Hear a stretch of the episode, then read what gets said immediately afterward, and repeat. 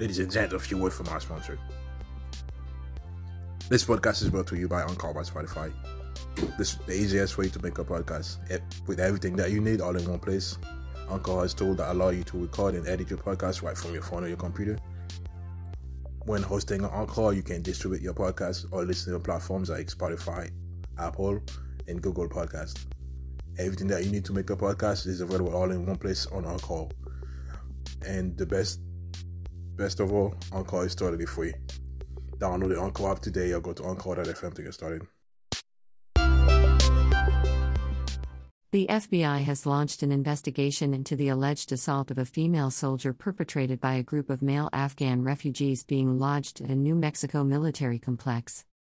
The agency is pursuing a tip originating from the Fort Bliss Afghan refugee housing complex in New Mexico that a female service member, whose identity has not been revealed, was attacked on September 19 by a small group of male evacuees, Fox News first reported following receipt of confirmation from the FBI.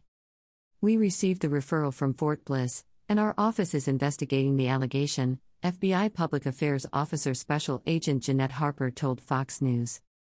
We can confirm a female service member supporting Operation Allies Welcome reported being assaulted on September 19 by a small group of male evacuees at the Doña Ana complex in New Mexico, the 1st Armored Division and Fort Bliss Public Affairs wrote in a statement obtained by Fox News. We take the allegations seriously and appropriately referred the matter to the Federal Bureau of Investigation. The safety and well being of our service members, as well as all of those on our installations, is paramount. Task Force Bliss is also implementing additional security measures to include increased health and safety patrols, additional lighting, and enforcement of the buddy system at the Doña Ana complex, the statement added. We will cooperate fully with the FBI and will continue to ensure the service member reporting this assault is fully supported. In the wake of the botched U.S. military withdrawal and evacuation from Afghanistan, some Republican lawmakers have warned of the dangers of admitting thousands of Afghan refugees into the country for safe haven without proper vetting procedures. Some immigration scholars have contended that the extremely rushed and haphazard circumstances surrounding the pullout made it more difficult to conduct thorough screening of evacuees. Potentially, individuals extracted from Kabul who carry questionable backgrounds or even criminal records could still be resettled in the U.S., they've claimed.